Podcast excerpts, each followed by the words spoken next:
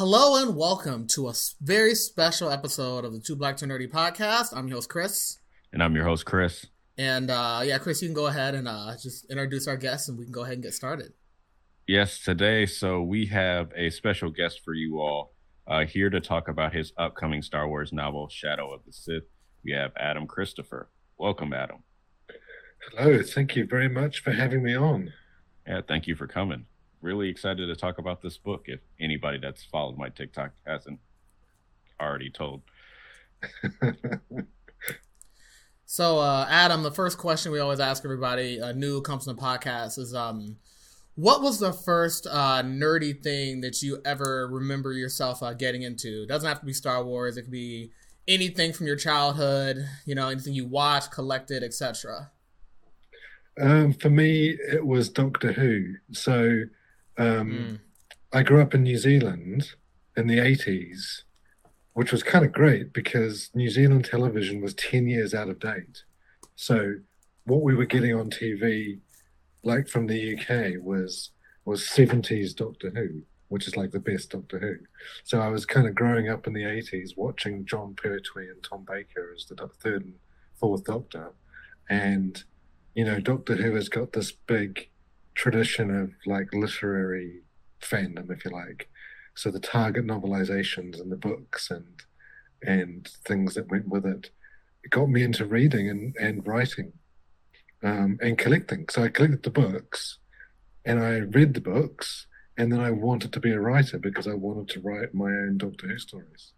Um, and this is when I was like probably seven years old mm-hmm. um, in the kind of mid 80s in New Zealand. So, yeah, I mean, this is it's all happening at the same time as things like Star Wars and uh, Transformers, G.I. Joe, Mask, you know, all the good stuff. Um, but I think I think Doctor Who was the foundation for me. I, I, can definitively say I've seen two Doctor Who episodes. My friends have, have started me on it a couple of weeks ago. Uh, they started okay. me off with David Tennant. Oh, cool. Right. Well, it's like if you like it, you have got a lot of stuff to watch, man. Yeah, that's that's that's what I've heard. All right. Uh, so how did how did you get involved with Star Wars with with writing it and um, you know getting getting picked for this book? Well, I'd always um, wanted to to write a Star Wars story. Um, you know, I've been a published author for actually 10 years now. Hmm. Um, and I knew, you know, this is again going back to the Doctor Who question. It's like the first books that I was reading and I grew up reading and that I wanted to write were basically tie in fiction. So, like Doctor Who books. So, um, that was always something I wanted to do. And I had managed to get a couple of novels for uh, a TV show called Elementary, which is the uh, modern day Sherlock Holmes uh, with Jonny Lee Miller and uh, Lucy Liu, set in New York City, which is like one of my favorite shows. And I, I got a couple of novels for that because my publisher in the UK, who were publishing one of my um, space opera series, they also do tie-ins, and I kind of just happened to fall into that because I, I like heard a conversation, and um, that's kind of how things these things work. So I I wanted to do that, and I really enjoyed it. Like doing the elementary was really used a different part of my writing brain to to other stuff. Um, you know, because you not only do you have to write your own book, but like you're also using characters that people love. You know, in a and you're setting it in a universe that already exists, mm. which is really cool. So from then, it was like just sort of working my way to it. You know, um, Star Wars is kind of top of the tree, really. Um, you know, I was going to conventions, you know, things like San Diego Comic Con, New York Comic Con, and just like meeting people and talking to people. Um, I managed to get a backup comic strip in, or comic strip, a story in IDW's Star Wars Adventures but now I think about it, so that was an eight-page backup strip, and it was using a character, um, Tallie Lintra from this from the sequel trilogy. because they needed a sequel trilogy uh, character. Um, but I actually think now I think about it, I got a short story in the first From a Certain Point of View anthology. Um, that was what 2017. Mm. Um, so I think that was actually before the Star Wars Adventures, and then I did another short story for the next From a Certain Point of View. Um, yeah, and then I was just kind of like, it's just a thing of like, like it sounds really boring. It's like just being around and like hanging around, talking. I did a novel for Stranger Things, oh. um, Darkness on the Edge of Town. Yeah, so that's Jim Hopper's kind of backstory. Mm. The thing about that book is that it's Del Rey and it's basically the team that that do the Star Wars books, um, same editorial team. So that was like, okay, I've got to do a really good job on this book because, like, if they like it and they like working with me, then that's kind of like a good thing. so, that that's the ticket right there. Yeah. So like, yeah. So I did that book and and yeah, um, and then I, it's again you play the waiting game, and then I got an invite to do um, a, a book for the Mandalorian um, original novel which was going to be cool, and then we just kind of had to let it go. Uh, but the like the other book was Shadow of the Sith.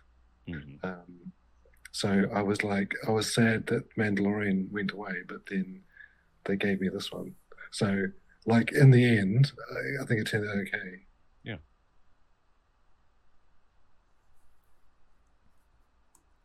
So, um, I mean, you were kind of mentioning, uh, you know, the Mandalorian a little bit earlier. So, out of any character, so are there any characters that you haven't had a chance to write out in the Star Wars universe and you would like to write sometime in the future, or someone you're like, oh man, it'd be cool if I get to, you know, use that character in the story again?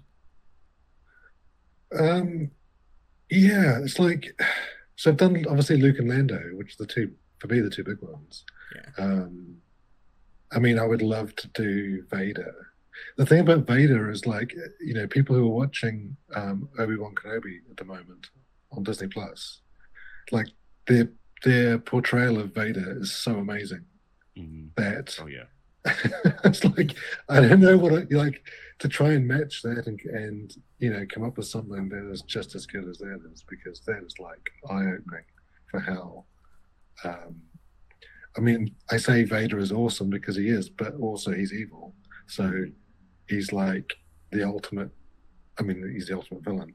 Um, so he would be terrific in a book, I think. Um, but apart from that, like like Star Wars is one of those things where the, the the creative canvas that you've got is so huge. You know, because there's, I mean, obviously there's the movies, but now we've got now we've got a movie every week on Disney Plus, mm-hmm. virtually. Um, and then of course there's comics that are really kind of doing their thing as well. There's such a wealth of character and story to kind of pick from.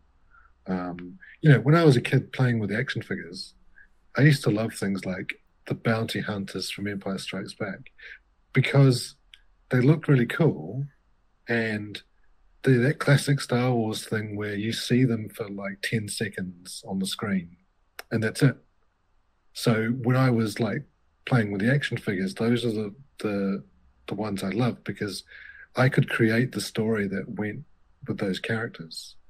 You know, we didn't get any backstory on Bossk or IG88 or 4-LOM or Zuckuss or whatever. You know, only really Boba Fett um, a little bit in the original trilogy. So for me, it's like this is the classic thing of Star Wars. Like, what what character that, that is like super cool but is on screen for five seconds? Mm. Um, so like it's it's it's already an existing character, but like you get as a writer, you get to create it yourself. So kind of like the best of both worlds. So I'm sure there's some like I'm sure I can make a list. I think. It's awesome. Uh, yeah, I, I I know that with I think with um the expanded universe and now canon, you know, it's just a lot of characters that get fleshed out from the ones that we know to uh, the term of endearment glup shittos that you know people will uh, you know people will read one thing and be like oh that character is so cool and then just want more of that content, and I think that's one of Yeah. the best things about uh, the universe. Yeah. Oh, absolutely. Yeah. Uh, so I think anybody that, that's paid attention to your Twitter, uh, Mike Chen's and Kiersten White over the past several months as it, your books have approached and have come out, have seen how you all talk to each other.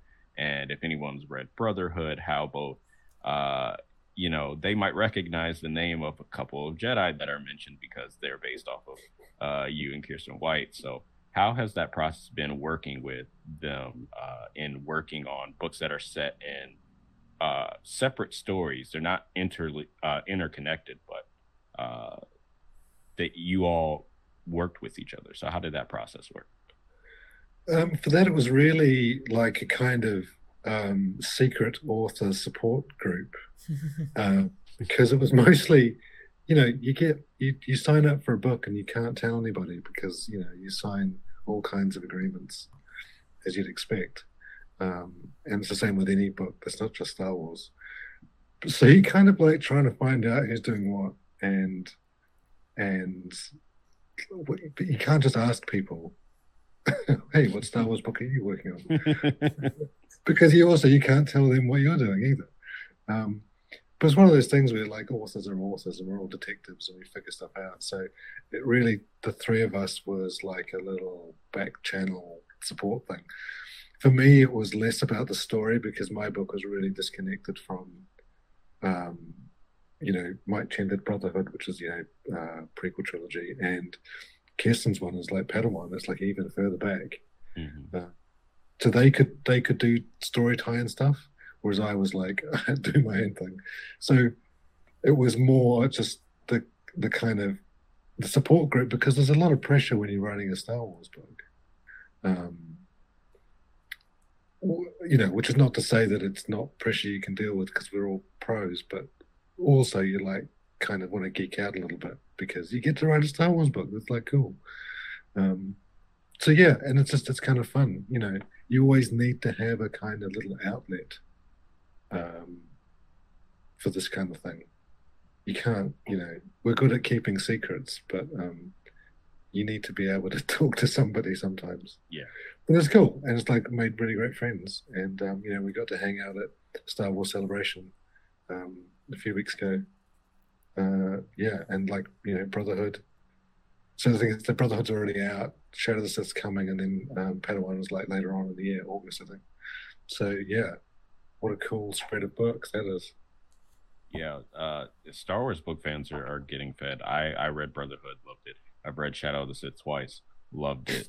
Um, I'm looking forward to Padawan. We're also getting Princess and the Oh Scoundrel. yeah, yeah, Um, yeah. It's a good year for books, man. Yeah, I, I'm hoping that uh, you know, there's a Lando thrown bachelor party for Han. Oh, yeah, there'd have to be, wouldn't there? Yeah. yeah, and then whoever throws Leia's, and I hope I want Hondo to crash both of them. Oh man, yeah. um, but I think now let, let let's get into the the main course of the book. Um, I think I have a rather interesting story when it comes to to this book, um, because two weeks before it was announced, I made a TikTok saying like, we need the story of like you know Lando searching for his daughter. You know, we we we get. Uh, they don't really talk about in the Rise of Skywalker film, but they talk about it in the novel by Rae Carson. And then two weeks later, you know, they they you know the Star Wars Twitter account like they announced it on Star Wars this week, and I'm like, just call me Chris Stradamus. um. So yeah. So then I reached out to you, and I was really uh, excited to be able to get to uh, the the digital advanced copy uh, that I I think I don't know if I told you how fast I read it, but I Oh, read yeah? it in just under four hours. Wow. And It's Yeah. a big book too. That's It like is. it's- yeah. Uh, Yeah. I did not put that down. Like if I was, uh, I think I went to the movies. I can't remember. I think I went to go see Doctor Strange, and Right. my brother was driving, and I was just reading. And then until the Yeah. movie started, reading. Then it started. All right, done. Credits roll. Read. Yeah. um but yeah so this this book uh takes place like 14 years after we see lando in last shot starting his new life with kasha you know, in that book, he's a businessman, but we've seen Lando be a gambler, a scoundrel, a general, a war hero. Um, but now he's a father. So, how did you uh, write Lando in this newest, most important challenge of his life? Yeah, it was kind of interesting because clearly it's at a point that we've never seen before, or or not haven't seen much of. Um, and I really did it from the point of view of if you think of the old Lando from um, Roy Empire, I guess, um, and some of the sort of expanded universe in, in the comics and things, where and also the you know, people's perception of what who Lando is. So he's the, as you said, he's the gambler, the scoundrel sometimes, the kind of the businessman, the entrepreneur. Um, he's always got a plan. He's always got a scheme. He's always got a trick. Um, but he's the charmer, and you know, he's always got a smile for people. Mm-hmm. So, what would happen to that character if this kind of tragedy happens, where like he's starting a family and he has a daughter, and then the daughter is kidnapped? So, like, what would that do to that kind of person that we know Lando is? But not only that, Shadow of the Sith is set sort of six years later, where he's been searching for his daughter, but clearly hasn't found her. So not only has he had that kind of turmoil, um, you know, his life turned upside down with the kidnapping, but then like he hasn't succeeded, he hasn't found it. So then what would that do to him and his mindset? So, you know, while still while still making him recognizably Lando Calrissian.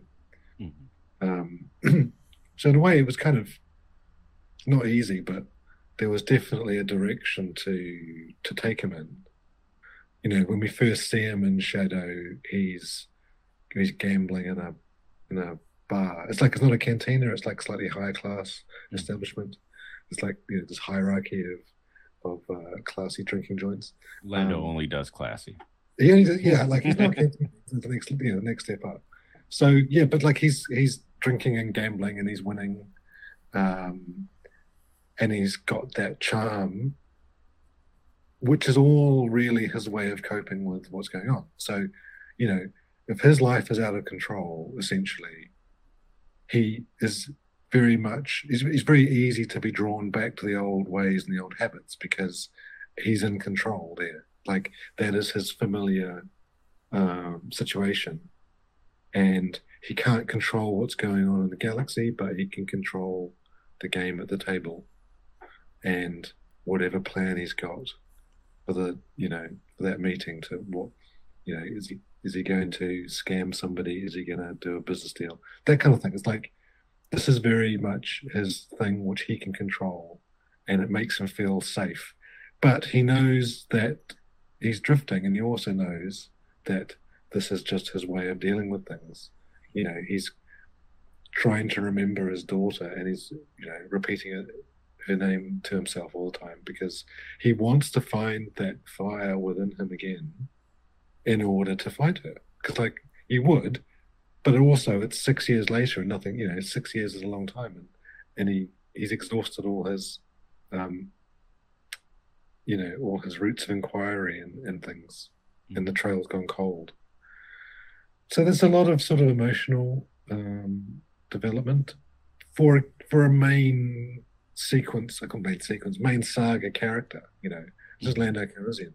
People like Lando and Luke and all that, you know, you can't really often change them or develop them very much because they're all part of this huge storytelling mythos. Um, but I was really lucky with Shadow because of where it's set in the whole timeline and because of what has happened to Lando and Luke. There's an opportunity there to actually kind of um, develop his character in a in a different way that we haven't seen before. Mm-hmm. Um, so yeah, but you know, having said that, he's still Lando Calrissian. Like he's the Lando that we know. Um, he's still got the style and the charm, but he's got something else behind that now um, that he needs to deal with. Yeah, and that's all true. And if you want to see how it's done, you know, read the book. we're we're going to keep this relatively spoiler free, just so you know if people are on the fence about it or haven't yeah. finished it, that they can, you know, get more time, excited yeah. about the book. Yeah, awesome. Uh, yeah, so I think you already sort of answered the the next question. Uh, we talked about this a little bit beforehand, um, but given that this is six years after his daughter is taken, uh, when you work with the Lucasfilm Story Group, are you given specifics about how an event like that happened, or um, do they give you uh, some information, but you know they could keep it vague for a story later down the line? Yeah, I think the idea really is to keep everything open um, because who knows what storytelling opportunities sort of come up. Um, in the Rise of Skywalker visual dictionary, um, it talks about how, you know, the First Order had been kidnapping the children of the old um, Alliance leadership. So that's kind of all we know, really. Uh, I think there's a little bit in the Rise of Skywalker novelization, but it's it's quite open, left open, which is good because then it like it means that if someone can come along with a good story, mm-hmm. you know, you can tell that, and especially you know for Shadow of the Sith, that's it's almost I'm not saying it's not important, but like it is background mm-hmm. um, to the story. It's it's an important thing for Lando, which is well, super important for the book, but um, yeah, maybe that story will be told somewhere somewhere else. Yes, that that's the one thing about Star Wars. Uh, I I think you know uh, what a lot of people are talking about Kenobi because Darth Vader is just like I sense a presence I've not felt since and walks away. We can have the Kenobi show. right. Yeah. Yeah. Exactly. Uh, Chris, you want to take the next question? Um. Yeah. So, um, you've talked about how you came up with uh, da- uh Dathan and uh, I'm gonna pronounce this the wrong way. Uh, Miramir. How do you how did yep. you come up with uh Kadara? Um. Yeah. Well, uh, yeah, unfortunately, I cannot claim credit for Kadara. Uh, that came from Lucasfilm, but it's really cool. Like whoever whoever invented it uh, had a stroke of genius because you know it's clearly based on Lando's original name from the original original drafts of Star Wars, where he was. It's like Lando Kadar or Kadar Kadar. Um, so Kadara is amazing. I mean, perfect.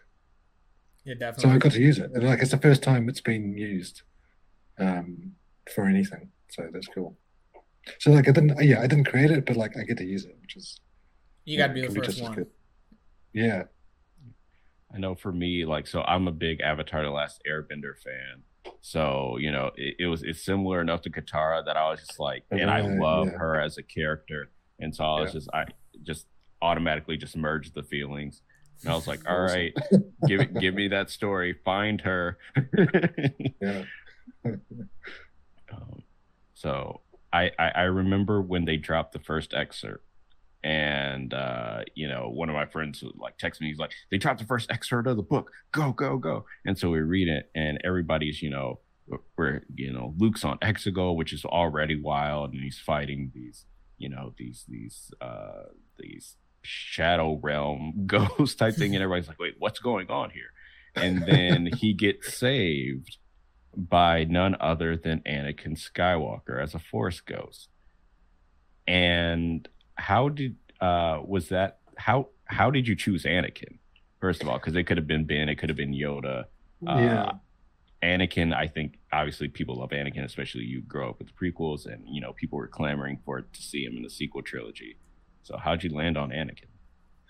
You know, it just was one of those things. Um, I did, you know, I did a very big outline for the book, as you always do, um, and that's the stage where you put in stuff that you really want to do, or you think would be like super cool. You know, always expecting them to say, "No, you can't do that." You know, I'll take it out or do something else and like that was in there, and I was like, yeah, no way, like that whole thing, even going to Exegol or, or having a vision of Exegol, even the Seeing Stone in Tython was like, mm, well, they're to cross it out. They didn't. So I like was like, fine, let's go for it. And I kind of wrote that. I have a feeling that was one of the first things I wrote. I do, I write books in order. Some some authors will really chop them up, but I do write everything in order, except for if I have a really good idea for like a key scene or something, then I'll do that. At least like a draft of it first, and then I can kind of slot it in, and then you know make it all fit together later. But I think there's that scene and um, Ochi's scene where he gets the dagger were the two that I had already, the kind of the first ideas I had of just like a just a more just a visual thing, um, because the whole thing I had in my mind when I was writing was I wanted this to be a really kind of cinematic, um, epic kind of book, you know, because it's right in the middle of that period between Return of the Jedi and Force Awakens. Mm. This is like episode 6.5 for me. So if it's going to be episode 6.5, it's got to be a big story.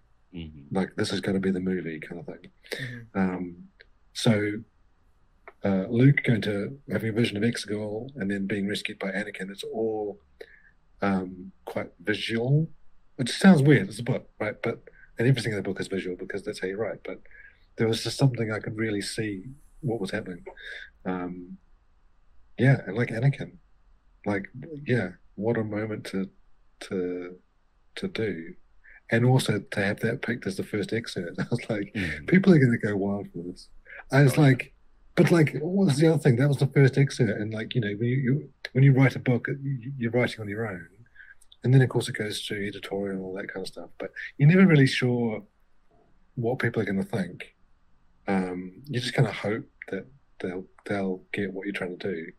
And yeah, that excerpt was like the first clue I got that um, maybe I was onto a good thing. oh yeah, I, I uh, you, I'm in, in in several different Star Wars discords and and uh, you know I'm on TikTok and Twitter and I, everybody was going wild. Uh, That's amazing. Yeah. Yeah, it's one of those moments where the fandom as a united front, like, what? yeah, you got to find a way to uh, tease the fans for sure. Um, yeah. So you know, in, in, this part of the story, you're kind of seeing Luke, you know, between Return of the, the Return of the Jedi, and then when you see him again uh, during the Last Jedi. So, um, can you talk about where we find like Jedi Master Luke and like kind of where he is in his journey and where his head is at at all? Yeah. So um, again, it's like Lando in a way because this is a period of Luke that we haven't seen much of. We've seen a bit. There's like a, there's a comic, The Rise of Kylo Ren. Mm. Um, there's a couple of books, kind of thing. But um, we really we see him in the at the end of the Mandalorian season two when he goes to rescue Grogu. That's the kind of Jedi warrior mode, you know, when he takes out the um, whatever those things are called. I can never remember what they're called. Something dark troopers. Dark troopers, something. And then we see him in the book of Boba Fett where he's training or trying to train Grogu. And that's like the other side of him. That's the peaceful, serene kind of Jedi master. So for Luke, even a few years further on in Shadow, um, he's he's balancing those two sides of being a Jedi. Um, so at this point, he's really kind of involved with trying to rebuild the Jedi Order. You know, he's rebuilt his temple. He's training younglings. Um, he's been searching the galaxy with uh, Lor San Tekka, who is a um, member of the Church of the Force, which is a kind of different thing. Um, so, yeah, he's got these the kind of that dual, not personality, but the dual aspects of the warrior and the teacher. So that really helped inform his character because he, at this point, he's like the most powerful person in the galaxy, basically, that, that anyone knows of. But he's also aware of that in himself. But by being aware of that kind of power, he's also aware of the dark side and what that kind of power can do if you take the wrong path. Because, you know, he's got the ultimate first-hand knowledge of the dark side and what happens when that power corrupts. You know, his own. He's got a whole family legacy of this. So all through the book, and at this point in his life, he's like really. He's got this amazing self awareness, and he's constantly judging kind of what he could do and what he should do in any given situation because you know sometimes the easy way out for someone as powerful as him is actually not the right thing to do so he's got this kind of bigger picture mentality um, of what it is to be a jedi you know and at this point he's kind of i mean he's training new jedi but he's the last jedi you know mm-hmm. um, as the title of the movie says um, so yeah, so he's kind of, uh, you know, it, Luke Skywalker is a really interesting character because even in the original trilogy, there's like three versions of Luke. So you got you know the the farm boy in um, A New Hope, mm-hmm. like who saves the day, and then in Empire he's like the really competent rebel officer and pilot, and like he's doing his bit while trained to be a Jedi, and then in Return of the Jedi he's the Jedi Master. And you can see in those three films like completely different sort of characterization because Mark Hamill amazingly can kind of put that character in the three different, very different phases mm-hmm. just within the original trilogy. So to to kind of take that forward, do we then see the Jedi warrior in Mandalorian, we see the Jedi teacher in Book of Boba Fett. So then put all that together, what is he doing? Um, you know, how many years, 17 years later. Um, so yeah, so he's kind of like, he's, it's the characterization of awareness of himself and of, of the galaxy and what he has to do uh, really drives his character in the book. And I, and I think this ties in into this next question um, that pretty much every character that we follow in this book uh, has hope, which is one of the prevailing themes of Star Wars. So, you know, uh, Dathan and Miramir uh, hope that their family is going to be safe and they can be together. Lando hope for reuniting his family. Luke hope with the future with his students, especially one particular one that I'm gonna not say as a, you know, not to not to spoil. Um, yeah. and and even Ochi, um, you know, he a re- hope for a renewed purpose um, yeah. post the Emperor's demise. So uh, I think all the all those stem from a different source, but they all want essentially the uh, a, a, similar thing. So how do you approach writing that from four or five different perspectives? Well, I think it's one of those sort of organic things because, like you said, that's a theme of Star Wars as a whole. Anyway, Star Wars is kind of about hope and redemption. They're kind of like two key themes among many others. So in crafting a, a new Star Wars story, they just kind of exist there anyway. Um, and especially, you know, the brief I got was to write that story that Lando tells Rey in The Rise of Skywalker that he and Luke were chasing Ochi for a wayfinder, didn't find him. Like that's that was the brief.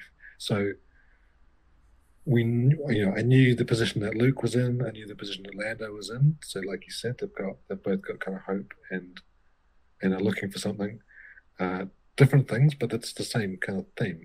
And then on the other side, Ochi has a you know, he's obsessed with Exegol when we meet him. Uh, and has been for years, and then he gets the kind of chance that maybe he can get back there. So that's his his hope driving him and uh, Kaiser, who's kind of the other villain, um, also wants to get to Exegol for different reasons, mm-hmm. and she has her own hope, which is escaping the power that that has come over her, because she knows what it's doing to her, but she knows that she can't escape it. So she's got her own thing as well, her own hopes. So yeah, the kind of it's just really organic for that story because the story is a, it's a quest story, it's a mission story. Everybody is is aiming for something. Um, you know, Dathan and Miramir, like you say, have hope and a quest. You know, everyone in the book has a purpose that they're trying to um, kind of reach. Uh, which makes a good adventure story, I think, especially one like this because it's like you know it's a galaxy. I knew it was going to be a, a chase, like it's a galaxy hopping, planet hopping, um, multi multi act uh, story.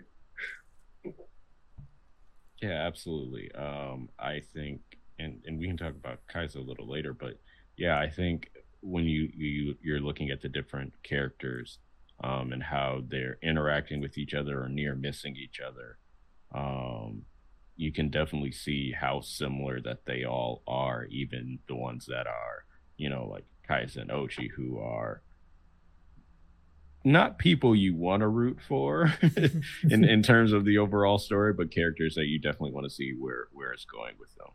Yeah, yeah. And the whole thing of like trying to avoid the inevitability of the story because, you know, we know what happens to Dathan and Miramir. We know what happens to Ochi. We know what happens to Luke and Lando. But that doesn't mean that it, the story is a dead end. Um, and I think, uh, you know, Dathan and Miramir, for example, they don't know what's going to happen to them. We know as, as fans, but they don't know that. So we really had to treat them like they were doing their best to keep Rey safe. Mm-hmm. Um, and they've got plans and and they take action and they're really trying to get away. So although we know what happens at the end, I like I don't know what the hell do I say it? Like I'm not tricking the reader, but like I'm trying to surprise the reader with things. So it's not just following this track Mhm. that everyone's like, oh yeah, well we know what's going to happen. So what's the point? Um, you know, Star Wars is full of prequels and sequels. Again, that's part of its makeup, but like it's not. That doesn't mean that they're not stories that can be told. Mhm. And I'm trying to um, avoid spoilers. That's the thing. I'm trying to avoid spoilers. Yeah. yeah, it's always always a challenge for sure.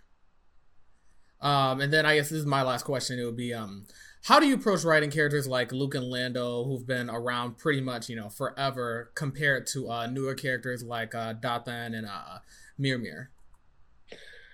yeah, this is again, this is like the thing I love about writing these kind of books is because, um, you know, writing a book is quite hard because, well, I say quite hard. It is quite hard. It's hard work. Like, so if you're writing a book of your own, as I do as well, um, as things like Star Wars, you know, say it's hundred thousand words and it's got to be, uh, you know, with a plot and it's got to follow story narrative. It's got to be story logic, and you have to create characters that people are going to be interested in, and the characters have to have meaningful, kind of emotional journeys, and uh, some you know characters have to some some kind of change within the story.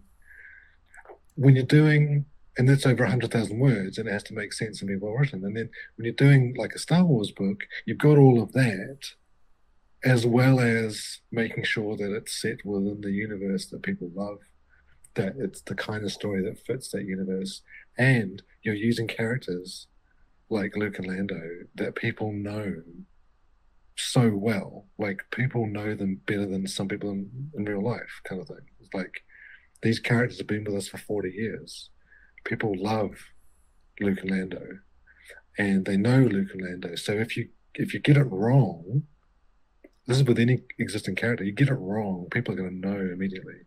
They can they'll be able to tell, and then when you get it right, it's like they come to they come to life on the page. So then the challenge is well, you know, I create my own characters for something like Shadow of the Sith, whether it's completely new characters. Like there's one called Comat, um, who's one of my favorites, who's completely new. But then you've got Dathan and Miramir, who like they're not new technically because we see them for ten seconds in Rise of Skywalker, but that's it. They've got like one, two lines of dialogue, and, and they don't really exist. Mhm. So those are like another kind of original character, but not quite. Um, so you have to make them stand up to Luke and Lando and whoever else you might use. People, if people know Luke and Lando, how can you create a character that has the same kind of life and vitality and development uh, who people haven't met before. So absolutely, that's challenge, um, and it's one I really enjoy. This is the yeah the great thing about writing the tie-in. Like I did, you know, I've done Stranger Things and Star Wars now, and I've done others, and it's like mix that mix of your own originality with existing material um, is really cool. So, you know, hopefully, I've kind of made it work. it's not. I don't know if it's not for me to say, but um, yeah, it's it's really cool, and it's like it's a joy. You know, I'm a Star Wars fan. Uh, you know, first and foremost. So to write Luke and Lando, and you know, R2D2's in it as well. Like R2D2, man, he's like MVP. um, the true MVP of Star Wars. Yeah, and like, and this is what I, but I was aware of that. Like, I'm writing like, okay, R2D2 is in this book. He's not just a throwaway character, side character for kind of comedy. He's the main character of the book. So he was doing stuff. He was like, he was taking care of business. R2 knows how to do one thing: it's take care of business. Exactly. Uh, so we have a little bit of time left, and we already answered the next question in, in another one. So I have three specific spoiler questions, so they're not going to be like deep spoilers about the narrative. Uh, just a few things that happen. So if you're listening and you don't want to hear it, I would say skip ahead, maybe like five minutes, five, five, six minutes, because these are uh, quicker questions. Uh, so the first one I would have is, um, okay, so we see uh, a flashback of Kadara and Lando having ice cream, uh, and she goes into Lando's closet, and you just get a uh oh as you would with toddlers with ice cream. Uh, how important was putting that uh, um, flashback into the story and showing Lando in that part? Well, yeah, I mean, really important because you know it's all very well to say that this has happened to Lando, but that was six years ago, and that's it. And he's moved on, or he's not moved on, but like he's doing this new mission. Um, there had to be a moment where he remembered, um, especially because this mission has regalvanized his kind of desire to to search for her and to remember what's important about about life and the universe and everything. Um, so yeah, he had to kind of have this this flashback, which is kind of sweet. You know, it's a dream. The book has got a lot of dreams in it. Um, mm. You know, Ochi has a dream. Um, Luke has visions. Mm. There's a uh, there's a lot of Dathan uh, dreams. You know, there's a lot mm. of ground to cover um, without just having big exposition, which is like or flashbacks for no reason. Mm. Everything in everything in there is a, is a reason for being there, and that scene is like really really cool, little short, funny scene. Yes, and and, and a very sweet moment. That was another part of the book where I took a, a photo of my reaction to it. uh, and I sent it to a few of my friends with no context. Yeah. Um, but yeah so so there uh so that moment was one of my my favorite moments. Another one uh was uh something that i was like that was on my list. I was like okay this is this is gonna happen in the book. Luke and lando have hot chocolate. Uh was that something that was on your like outline of things you wanted to do in the book? Yeah i think it was um and I was kind of wondering about it, but then I think when the book was announced, people started messaging me saying, "Are they going to have hot chocolate?" so it's like, okay, clearly this is an important Star Wars lore that I really need to establish officially and properly, and you know, it's clearly a key moment for them. Um, uh, so yeah, I put it in because, of course, but. Uh, without spoiling it, like Lando, it's not the first time Lando's had hot chocolate. Mm-hmm for for those that don't know, uh, Luke gets uh, hot chocolate from Lando and Legends in the first Thrawn trilogy book, Heir to the Empire. It was the first time Luke ever had hot chocolate. It was a really funny moment. So I was like, yeah, yeah this is gonna happen. Yeah. uh, uh, and then my my third one would be uh, we get to see a a teenage Ben Solo, and or is he a teenager? Yeah, he's a teenager. Yeah. Yeah. Uh, so what was it like uh, seeing him at this sort of halfway point of, of his life where he's still a Jedi and his interaction and relationship with Luke before it turns sour, we'll call it.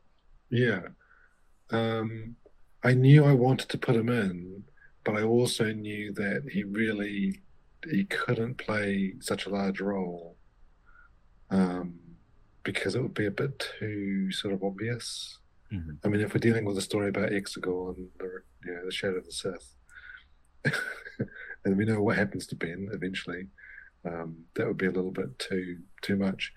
But there's hints there. I mean, he's only in the book a little bit, but there's hints there of like Luke's relationship with him and how Luke is treating Ben in the way that he thinks a Jedi Master should treat their Padawan. But whether that is ultimately the right decision or not, um, well, we, like I said, we know what happens to Ben in the temple and Luke. Um, so whether the seeds of it are there in those two little bits, I think they probably are. Um, you know, we see more of Luke and Ben together in the Rise of Kylo Ren uh, Mhm. comic by Charles Soule, which I think is actually it's set after Shadow of the Sith. hmm Uh, not by much, but by a little bit, because of course in Shadow of the Sith, more spoilers. You know, Ben wants to to go and do stuff, and Luke is like, "No, you got to stay here." Whereas in Rise, Rise of Kylo Ren, Ben is now accompanying Luke and Ky- and um, Lor San Tekka Right. uh, to look at stuff. But yeah, it was a cool moment also because again, we know what happens to him, but he doesn't know. We know what happens to Dathan and Miramir, but they don't know. Like it doesn't mean there's this kind of just dreary inevitability about their destination. Right. Um, you know, there's a lot of that whole period. Return of the Jedi to The Force Awakens is like 35 years or something, hmm um, which is huge. So there's there's plenty of stories to be told there. Yeah, absolutely. Uh, so I, I, I, could I could talk about this book for a, a very long time. It's a very big book. I think if the thing was uh, correct, it was 448 pages. I think 498 pages. I Four, think. 498 Yeah, pages. So like it's, it's like yeah. it's a big boy. Uh, but yeah, so uh, absolutely go out and and get this book. This podcast should be coming out on the day the book launches. Uh, so definitely get yourself a physical copy, or if you're into audiobooks, Star Wars audiobooks have always been a, uh, or at least recently have done a great job in productions uh, with the different Oh, yeah. voices and the sound effects. Yeah. So I'm interested to hear what uh, some of the characters sound like, if they sound like what they do in my head. Well, yeah, that's funny. It's like I haven't heard it, um, but I mean the narrator uh, William Demerit is so good. hmm Um, I've heard samples of him doing other stuff. This is his first Star Wars book, and like you said, it's a whole production. Um, so yeah, because someone asked me the other day, or was it today? Like, what does Ochi sound like? What is his vo- what is his voice? Because in the you know in the comic, he's wearing like a mask in the Vader Mhm. comic by Greg Pak.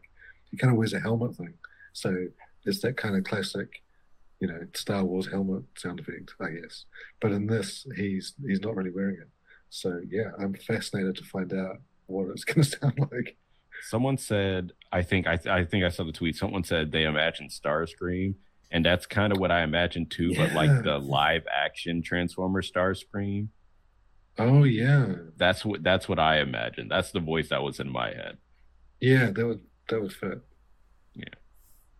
Um, but Chris, you wanna you wanna take us home? Yeah. All right. Yeah. So, Adam, before uh, we uh, sign off, are there any projects that, upcoming projects that you're working on that you can talk about that you would like the audience to know, or um, or even any uh, previous work that you think you'd want to highlight that you want anyone maybe who's interested, who who you know, audience for this book that might be interested in other material as well. So.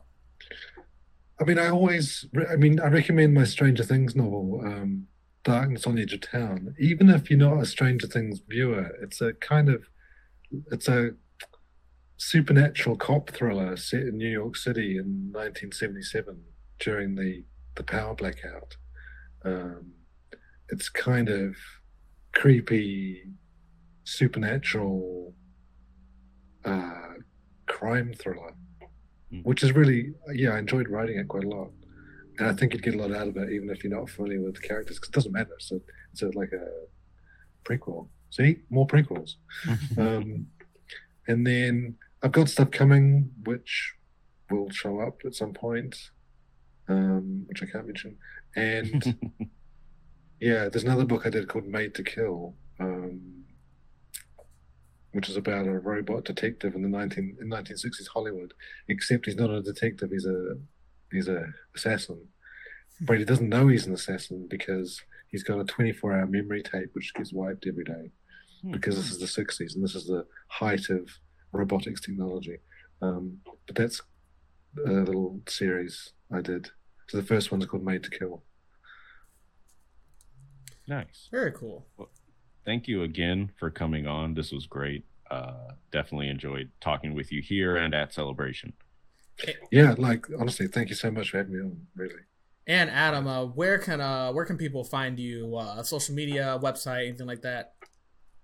Uh, yep, so I'm on Twitter as Ghost Finder. Um, and my website is adamchristopher.me. And you'll find all my books there and links to them. Um, but yeah, I'm on Twitter way too much, so yeah, way too much. Um, so yeah, come and find me there. All right, awesome. Uh, Chris, we got anything else before we sign off? Yeah, no. Uh, make sure you you get this book. I think it is a must read, especially if you're a Lando fan or a Luke fan or a sequel fan. And if you're a fan of all three, then you're just eating really well with this book. Uh, but yes, uh, until next time. Yes, until next. Yeah, thank you again, Adam. And yeah, until next time. Uh, I always like say live long and prosper because I know it's not. You know, it's not the same thing. There are more of us.